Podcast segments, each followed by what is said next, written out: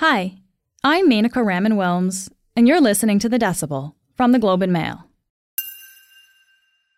We're about to play you a noise that's difficult to listen to, but it's important to this conversation that you hear it.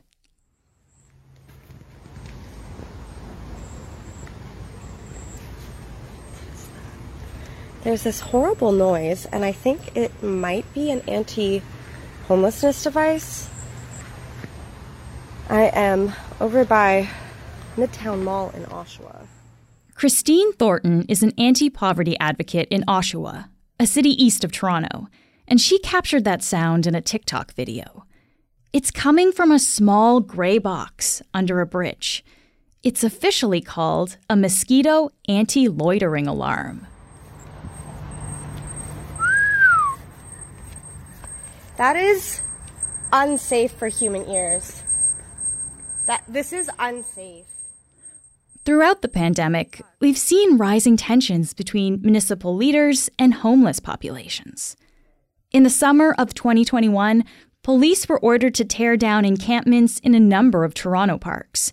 And for years, there have been ongoing clashes between police, city officials, and people who live in Vancouver's downtown east side.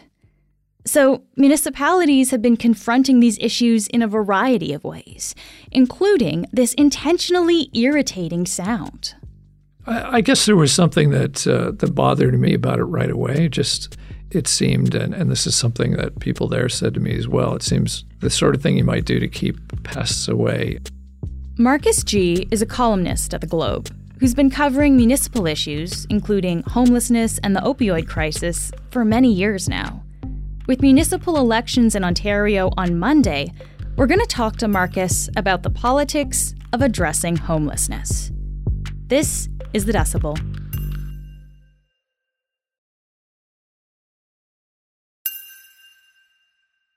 Marcus, thank you so much for joining me again. My pleasure. So, we just heard a snippet in the intro of, of that sound, but you've actually been there in person to hear it. Uh, now, a representative from the city of Oshawa said that they brought in an acoustic engineer and they found it was no louder than a dishwasher or a conversation one meter apart. But I'm curious, from someone who's actually heard it out there, what was it like for you when you heard it? Oh, it's a piercing, uh, really annoying sound uh, that you really can't stand. Of course, that's that's the whole point of it, is to drive people away. So it's a kind of a pulsing sound. Uh, I read up about it afterwards, and it kind of alternates it's a sort of a beep at a very high frequency.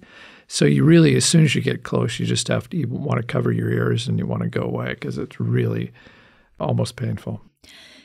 So yeah, the, the sound is it's really hard to listen to, which is which is one thing. But does the noise actually damage your hearing if if you're exposed to it for a long time? Well, that's certainly one of the concerns about this.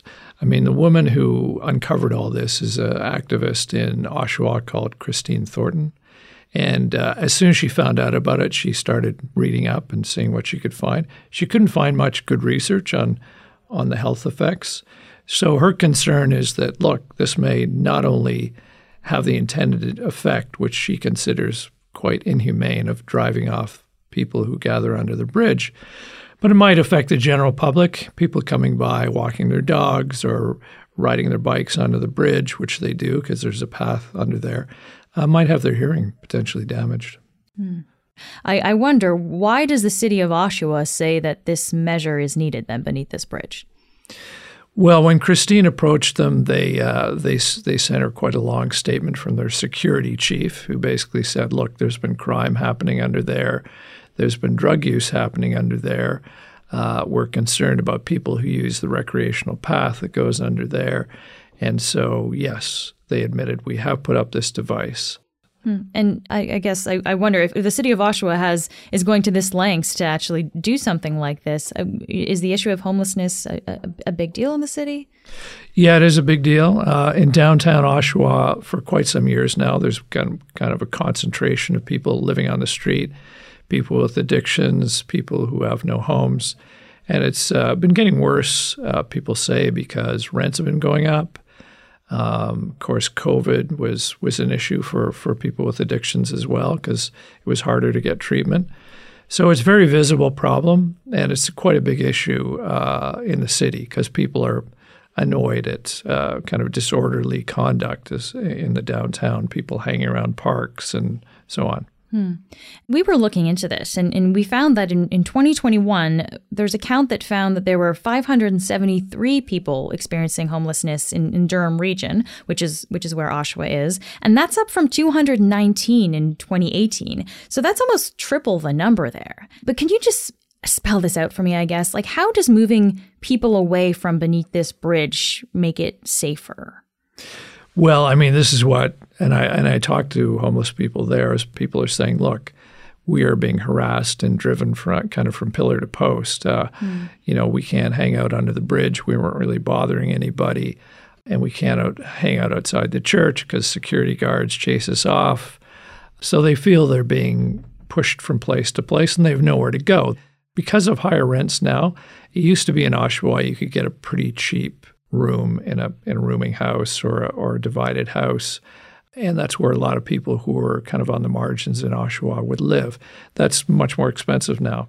So they say, you know, where on earth are we supposed to go? Yeah, because uh, this isn't actually addressing the underlying issues here, right? This seems to be shooing people away from this specific area. But what about actually targeting the, the problems here? Yeah, that's exactly what advocates for the for the poor and the homeless are, are saying. Look, let's take more action on the uh, supply side, and you know, get more shelter spaces, more more housing in Oshawa, because Oshawa has been taking quite a strict policy toward the homeless. For instance, there was an organization giving out snacks at the main public park. They said, no, you can't do that anymore because it's people are congregating and in that park, and we can't keep it clean and so on. Why why is the city kind of taking this hard line here? I think they're getting pressure from from the public for sure. Uh, I know that in this uh, coming election, there's municipal election. There's a lot of candidates running on a kind of clean up downtown uh, platform. Interestingly, the mayor himself was once homeless. Uh, in his earlier life, he he was uh, addicted to alcohol and and drugs and homeless for a period. What is the city doing to I guess, help people experiencing homelessness. There, there must be some measures there that are in place that to, to actually assist people in this situation. You know, Oshawa has a big homelessness task force. It's been going for a few years, and it's been pushing for for better supports on housing. Though most of the housing that's been built there is been built sort of in the north end of the city. It's new housing. It's condos. It's it's rental apartments for newcomers to the city. It's not specifically aimed at the homeless. There's a few shelters, but they say they're over capacity. So I don't know if they've done much in, on the housing side for the homeless. The police have been fairly active in sort of taking a a new approach that that doesn't penalize uh, people who are using drugs and sort of checks in on them more than arresting them because they realize they, they can't arrest their way out of this problem. To go back to this device that we started talking about, um, I just wonder how I guess how you view this, Marcus, because you've been you've been covering this file for a long time and you've seen lots of different approaches to managing this issue. What does the use of that sound device say to you? I mean, I, I guess there was something that uh, that bothered me about it right away. Just it seemed, and, and this is something that people there said to me as well. It seems the sort of thing you might do to keep pests away. You know, uh, I do understand that there is a problem there and that there is public concern about crime and disorder. And we're seeing this all across the country. Uh, Vancouver just elected a new mayor who has uh, promised to um, kind of clean up the streets or make the streets less dangerous in, in Vancouver. So it's a tough issue. The only question is is this a way to solve it with a device that makes it unbearable to be near? We'll be back in a minute.